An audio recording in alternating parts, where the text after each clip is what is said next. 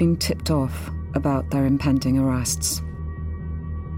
In his judgment, Mr. Justice Williams touched on the subject of the missing documents, the ones responsible for collapsing the corruption trial. A degree of mystery remains, he said.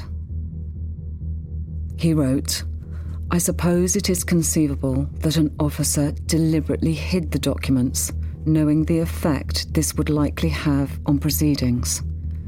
But then, he added, the probability is that the documents were misplaced through human error. But the exact cause of the collapse of the trial was yet to be officially investigated. Vociferous calls for a public inquiry were rejected by the government. The then Home Secretary Theresa May ordered an investigation into why the trial collapsed, instructing prominent barrister Richard Horwell QC to head it.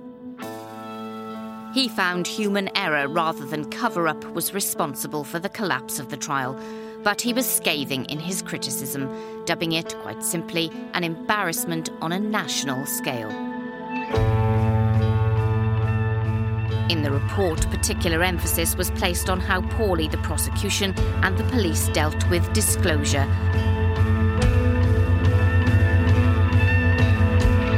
Mr. Horwell QC has concluded that there was no evidence of corruption, malice, or misfeasance within the investigation of the former officers.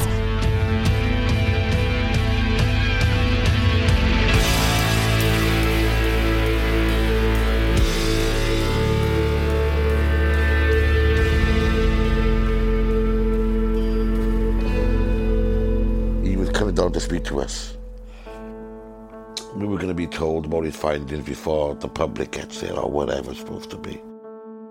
In July 2017, the surviving members of the Cardiff Five, Tony Paris, John Actie, and Stephen Miller, had been invited to a private audience with Richard Horwell QC to be informed of the outcome of his forensic investigation into the collapse of the police corruption trial.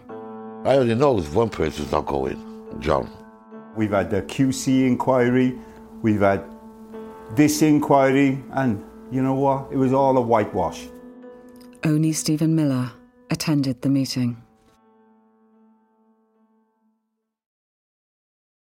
Chris Coutts, the man who had led the minefield investigation to bring the eight former police officers to court, only for that eight year effort to come to nothing thanks to incompetent disclosure, a concern he had warned about before the trial got underway, has now retired. In the only statement he's ever made about the case, he said he believed he'd been made a scapegoat for the trial's collapse. He had never ordered any material to be shredded.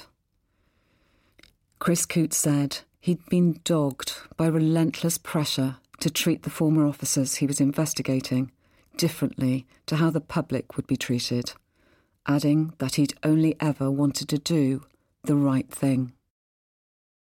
He planned to publish a book about exactly what happened, but the former officers he'd investigated complained to South Wales Police. It was confirmed soon after that the book would not be published.